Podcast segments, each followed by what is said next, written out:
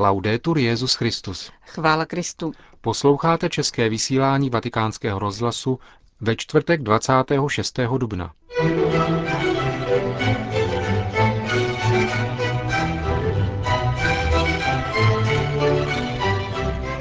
Benedikt XVI. se dnes setkal s předsednictvem Rady evropských biskupských konferencí. V rámci nové rubriky O čem se nemluví vám představíme kuriozní rozsudek francouzské justice. A další část cyklu ze zápisníku diplomata.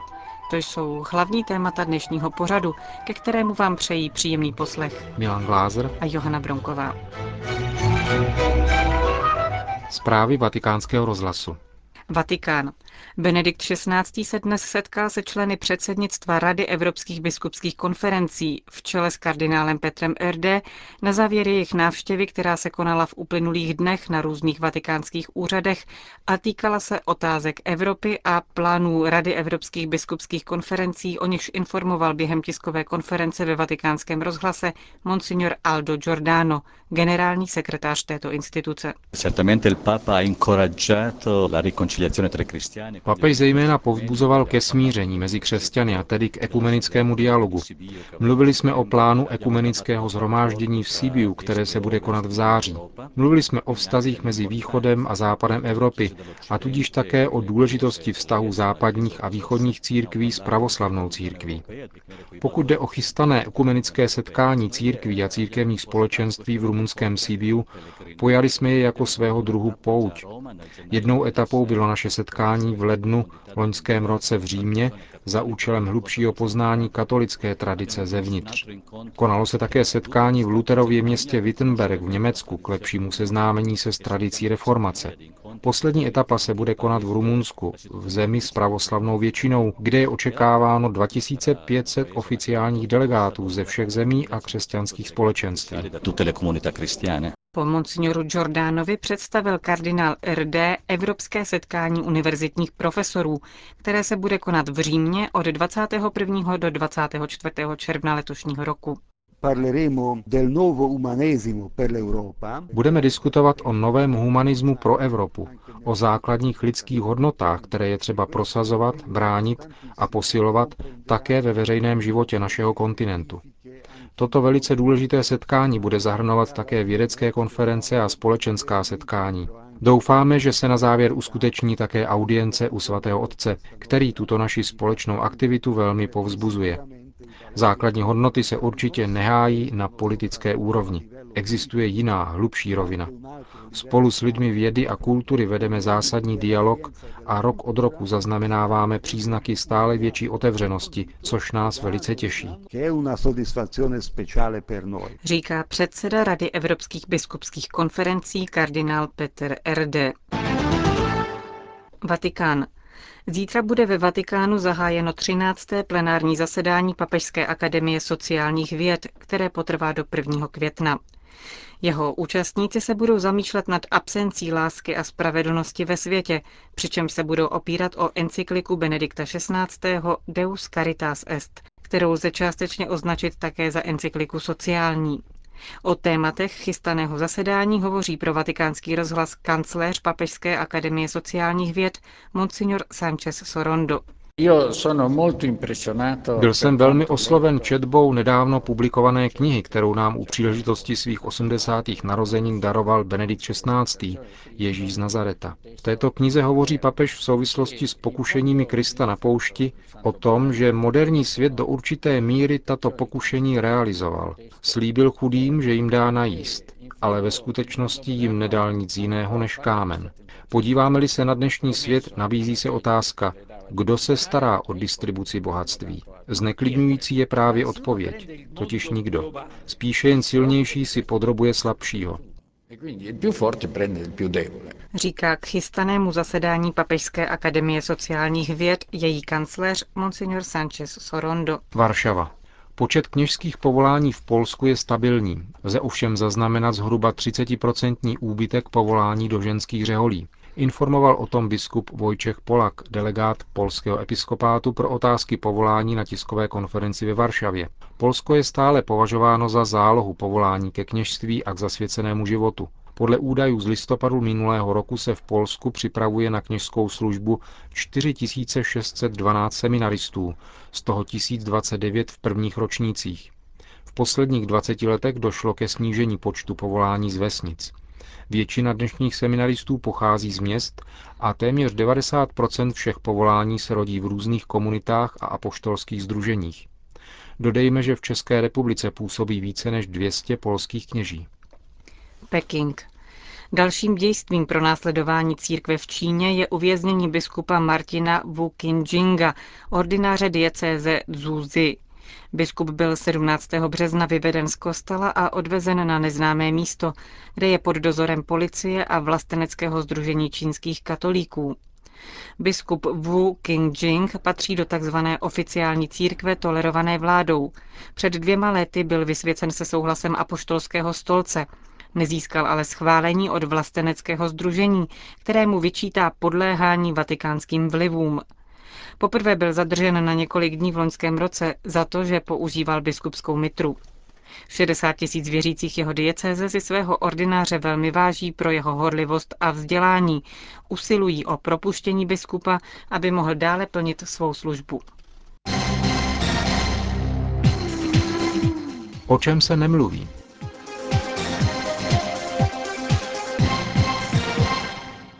Červnu před dvěma roky byli někteří návštěvníci pařížské katedrály svědky nezvyklé podívané. Organizace ACT UP, která pomáhá obětem AIDS, tu uspořádala fiktivní lesbickou svatbu, při níž nechyběl ani chlapík převlečený za kněze. Takzvaní hosté obou novomanželek je doprovázeli urážlivými výkřiky proti papežovi Benediktu XVI. Nezůstalo ale jen u teátru. Výtržníci povalili na zem a zbyli rektora katedrály, pátera Petrika Žakína. Perverzní seance by pro svou pokleslost asi nestála za slovo, kdyby se k ní včera zvláštním způsobem nepřipojila také francouzská justice. Soud vyškl Ortel za dva roky starou profanaci. Dotyčná organizace musí zaplatit celé jedno euro. Slyšíte dobře. Nic nepomohou v protokolu zanesená slova o tom, že jde o nepřípustné jednání – Výsledek lze stěží chápat jinak než jako výsměch. Zprávu o kuriozním rozsudku nezmiňuje žádná z hlavních světových agentur, a to navzdory tomu, že slovo homosexuál můžete klidně používat jako klíčové heslo pro všechny významné zprávy z posledních dní. Tak například zadáte-li ho do vyhledavače Reuters, naběhne vám vztah Polska a Evropské unie, papežovy narozeniny nové projekty v iráckém Kurdistánu nebo celá řada článků k francouzským volbám. A připojíte-li další agentury, dozvíte se například ze španělské EFE o nové edici Shakespearea. Co dodat? Baroše stojí jediné rasistické gesto špatnou pověst po celé Evropě a další sankce, o nich se rozhoduje.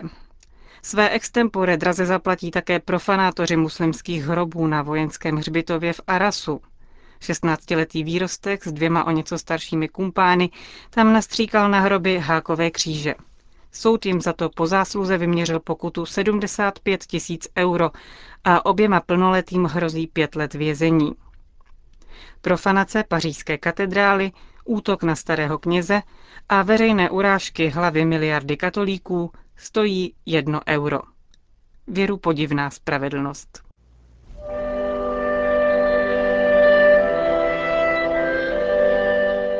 A nyní uslyšíte další část našeho cyklu ze zápisníku Diplomata, který nedávno vyšel knižně v karmelitánském nakladatelství pod názvem Zajisté excelence. Dnešní příběh nazval jeho autor Pavel Jajtner Celou cestu jsem se modlil.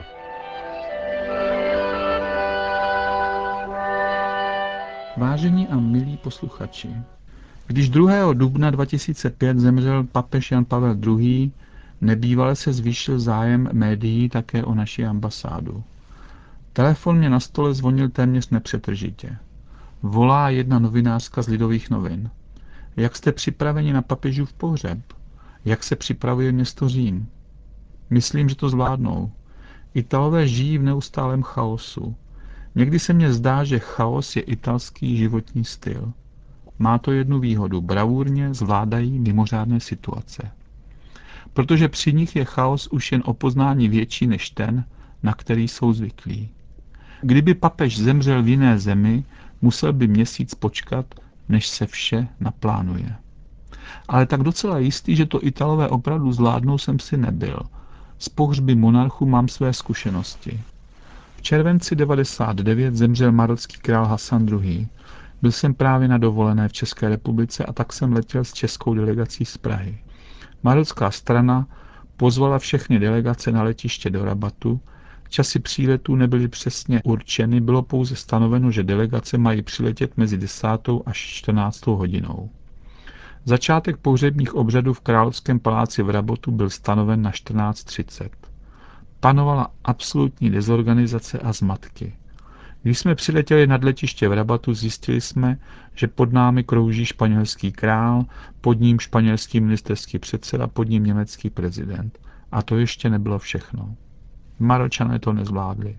Prostá aritmetika říkala, že pokud je stanoveno na přílety 240 minut a delegaci je 74, není možno delegace přijímat s vojenskými podstami. V daném časovém rozmezí bylo nutné, aby letadla přistávala nejvýše ve tříminutových intervalech. Kroužíme už dvě a půl hodiny nad rabatem. Přichází kapitán našeho speciálu a říká, zásoba paliva v nádržích nám stačí už jen na 30 minut. Je nejvyšší čas zvážit, co dál. Oči všech přítomných se obracejí na mě. Uvědomuji si, že jsem jediný, kdo zná místní situaci a že se ode mne očekává téměř nemožné. Co doporučit, když nám všem jde už pomalu o život? Ku podivu však nepropadám panice. Kolik kilometrů uletíte s tím, co máte v nádržích, kapitáne? Asi 350. Zkuste tedy prosím ještě jednou požádat věž o okamžité přistání. Pokud nebude povoleno, musíme okamžitě odletět do Casablanky, vzdálené asi stovku kilometrů. V krajním případě je zde ještě letiště Fez, vzdálené asi 280 km. Ani v jednom případě ovšem pohřeb nestihneme. Po dramatické konverzaci s věží nám bylo přistání povoleno. Jako posledním. V hale letiště potkávám posmutnělého britského kolegu a přítele velvyslance Anthony Lydena. Právě jsem se dozvěděl, že zde čekám zbytečně. Prince Charlese, který přiletěl po vás, poslali do Casablanky. I když pro něho hned teď vyjedeme auty, může se do rabatu dostat v nejlepším případě za tři hodiny.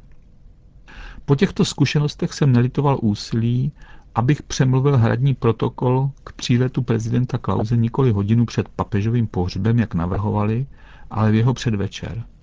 Vyplynul z toho pro nás nadlidský úkol zajistit hotel ve městě, kam se sjížděly stovky delegací smutečných hostů z celého světa. I to se nakonec podařilo. Přílet prezidentského speciálu byl tedy nakonec stanoven na čtvrtek 7. dubna 2005 ve 21.30. Čekáme na vojenském letišti Pratica di Mare.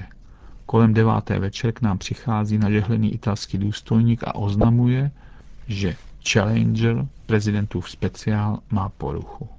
Musí nouzově přistát v Mnichově. Porucha, jak se ukázalo, byla velmi vážná praskly dvě ze tří vrstev skel čelního okénka letounu. Pokud by došlo k úplné destrukci skla, fatální havárie by byla nevyhnutelná. Později se dozvídáme, že záložní letadlo je již v Praze připraveno ke startu a jeho přílet do Říma se očekává kolem druhé hodiny raní. Konečně v jednu hodinu a 50 minut přiletá prezidentské TU-134. Z delegací přiletá i pan arcibiskup Karel Očenášek v mé královéhradecké diecéze. Jako dlouholetí přátelé se objímáme. Jsme rádi, že vás tu konečně máme. Celou cestu jsem se za to modlil.